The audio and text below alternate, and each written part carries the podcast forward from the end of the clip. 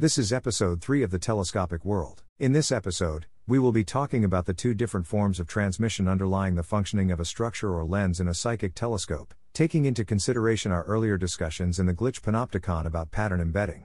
The structure or lens of a psychic telescope is a kind of informational resonant cavity created by the transformation of electromagnetic wave transmissions into informational arrangement capable of generating synchronicity. When the lens is reversed, it involves the projection of the general, filled with symbolic representations into the particular. The natural orientation of a psychic telescope involves the transmission of the general into the particular through the symbolic representation of objects within the particular details of the receiver's life. The electromagnetic transmission of information or narrative as a form of pattern embedding represents synchronous transmission of electromagnetic waves. Thus, what begins as electromagnetic synchronization transforms into informational synchronization within the mind of any recipient.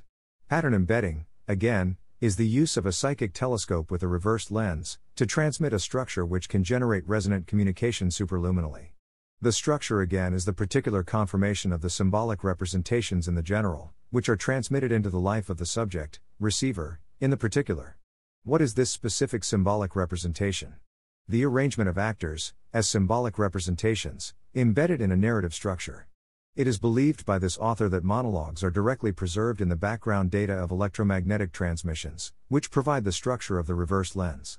Now, there are two forms of transmission which rely upon a resonant informational cavity.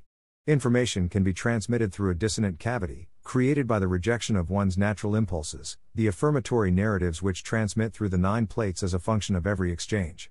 This generates decoupling of Schumann resonances, breakdown in synchronicity, which prompts as a reaction, the formation of a tighter connection between other members of the system. In other words, communication through dissonant spaces generates reactive synchronicity which can be seen in the Schumann resonances.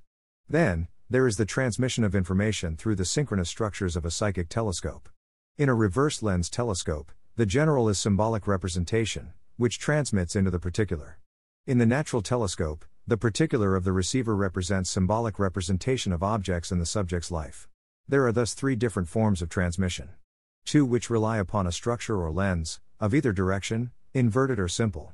And a third which relies upon dissonant spaces created by a breakdown in synchronicity caused by resistance to natural impulses, and the other techniques outlined in the monologues and Glitch Panopticon. That's the end of the podcast for today. If you enjoyed it, please like, comment, and subscribe.